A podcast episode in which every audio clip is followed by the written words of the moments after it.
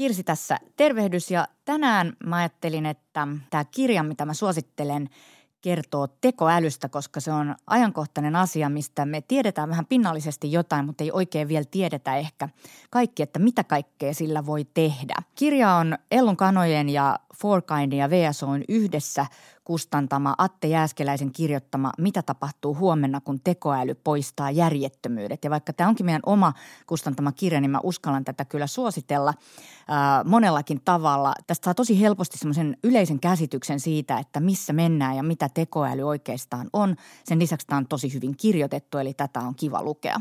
Jos puhutaan tekoälystä, niin se on tosi kiinnostava asia ehkä, ehkä monellakin tavalla vähän, että mitäs me sillä tehdään. Ja toisaalta kun me katellaan maailmalla, niin, niin me katellaan jo niitä robotteja toiminnassa ja näin. Ja muistatte ehkä NASAn robotin Opportunityn, joka ihan vähän aikaa sitten se kuoli Marsissa. Eli tämä lähetettiin Marsiin 90 päiväksi ja se toimikin sitten yhteensä 15 vuotta ja lähetti meille sieltä informaatiota. Ja sitten tosiaan vähän aikaa sitten NASA joutui julistamaan Opportunityn kuolleeksi ja julkaisi tämän robotin viimeiseksi jääneen viestin. Ja se viestihän meni, että my battery is low and it's getting dark – ja on pakko sanoa, että tämä jollain tavalla liikutti ihan valtavasti myös mua, vaikka mä en erityisesti ollut seurannut Opportunitya samalla tavalla kuin ehkä tämä NASAn tiimi, joka siis kertoi ihan avoimesti, että ne oli tosi liikuttuneita tästä viimeisestä viestistä ja soitti sitten tälle robotille vielä viimeisenä kappaleena Billy Holidayn I'll be seeing you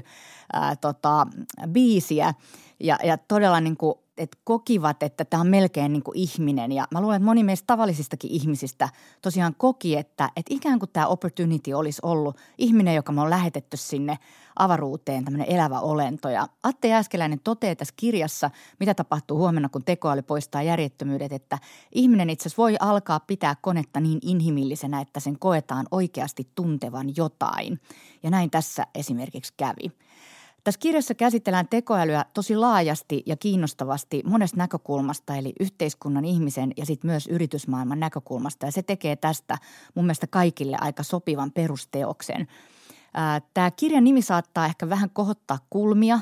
Ainakin itse mä huomasin, että, että herätti musta niin kuin vähän semmoisia ristiriitaisia tunteita, miten niin järjettömyydet. Että onko tämä nyt taas semmoinen kirja, jossa tunteet ja järki jotenkin laitetaan vastakkain tai jossa ihminen on se typeryys ja robotti on se järkevä ja sen takia me tarvitaan enemmän robotteja. Mutta tämä ei ole itse asiassa sellainen kirja, vaan tässä on, tässä on kyllä tosi monipuolisesti otettu tätä, tätä inhimillistä elämää tähän mukaan. Ja johdannossa kuvataan tätä lähtöasetelmaa näin, että – Käsissämme on valtava mahdollisuus korjata ihmisten aikaansaamia järjettömyyksiä, jotka jatkuessaan tekevät ihmiselämän maapallolla vaikeaksi. Ja Jääskeläinen sanoo tässä, että ihmisellä on kyky, joka on tosi ainutlaatuinen. Eli me kyetään kuvittelemaan tulevaisuutta erilaisissa skenaarioissa ja kertomaan niistä toisillemme tarinoiden muodossa. Eli inhimillisyyttä edelleen mitä suurimmassa määrin tarvitaan – ja, ja tota, muistan, että Antonio Damasio, tutkija, toteaa, että itse asiassa tunteet on kaiken edistyksen alku, koska tunnetila niin kuin motivoi meitä siihen, huono tunnetila motivoi meitä parantamaan asioita. Mutta tämä kirja on siitä hyvä, tämä Jääskeläisen kirja, että tämä ei laita näitä kahta otsikosta huolimatta vastakkain. No vaikka me ollaan tosi taitavia ihmiset, niin parantamisen varaa meillä kuitenkin on ja tätä Jääskeläinen kuvaa tämän, tässä kirjassa seitsemän väitteen kautta – Ykkönen on se, että tekoäly uudistaa talouden ja muuttaa työn luonteen, eli disruptoi yrityksiä ja, ja meidän työ, työtehtäviä. Toinen on se, että maailman suurimmat ongelmat on luotu teknologialla ja teknologia ne myös ratkaisee. Kolmas on se, että ihminen tekee parempia päätöksiä katsomalla totuutta silmiin. Nelonen, tekoäly vapauttaa työntekijät tekemään merkityksellisimpiä tehtäviä. Viisi, tekoäly muuttaa johtamisen ja organisaatiot – Kuusi, vastuulliseksi opetettu tekoäly toimii myös vastuullisesti ja seitsemän, data ei halua pysyä organisaatiolaatikoissa. Jos näitä muutamaa tässä purkaa, niin työelämään liittyen tässä äh, käsitellään muun muassa Forbesin äh, artikkelin näkökulmasta seitsemää työelämätaitoja, joissa ihminen on tekoälyä parempia.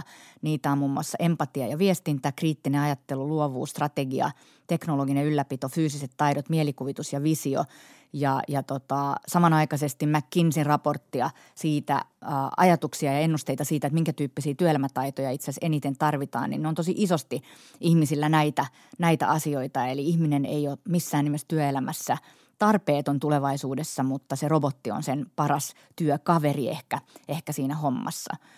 Johtamisen kulma tässä oli tosi kiinnostava mun mielestä siitä, että johtaja kuvittelee – jotenkin aina tekevänsä järkipäätöksiä, mutta usein itse asiassa tekee aika tunteella ja intuitiolla päätöksiä ja myöhemmin sitten järke, järkeistää tai järkeilee niitä. Eli pyrkii tekemään jonkun ä, asian rationaaliseksi jär, järkeilemällä sitä jälkeenpäin. Ja me ei ehkä huomata ihmisinä, että meillä on omia ennakkoluuloja – ja, ja me katsotaan tätä maailmaa niiden sen näkökulman kautta, mutta tekoälyhän ei tee sitä, koska sillä ei tällaisia ole, jos ei niitä siihen ole erityisesti niin kuin ohjelmoitu, mutta se kykenee sillä tavalla auttamaan siinä paremmassa johte, johtamisessa, vaikkapa jos puhutaan tasa-arvosta ja tämän tyyppistä asioista. Kirjassa on tosi hyviä esimerkkejä siitä.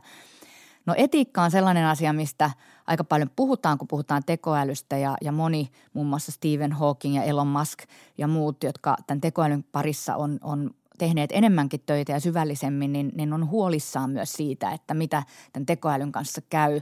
Ja, ja puhutaan paljon siitä, että, että jos tekoäly kehittyy tosi paljon, niin pitäisikö sillä olla oma äänioikeus ja mikä sen niin kuin tavallaan palataan tähän opportunityin, että kuinka elävä olio se sitten oikeasti on. Ja, ja tota, tässä on kiinnostavia tämmöisiä eettisiä tulevaisuuden kysymyksiä, mitä Jääskeläinen kysyy, ei niinkään vastaan, mutta kysyy ehkä vähän provo- provokatiivisestikin esimerkiksi, että sallitaanko ihmisten tulevaisuudessa ajaa autoja, jos tekoäly on turvallisempi vaihtoehto, mikä on kiinnostava kysymys tietysti, jos, jos näin tosiaan on ja ilmeisesti näin tulee olemaan.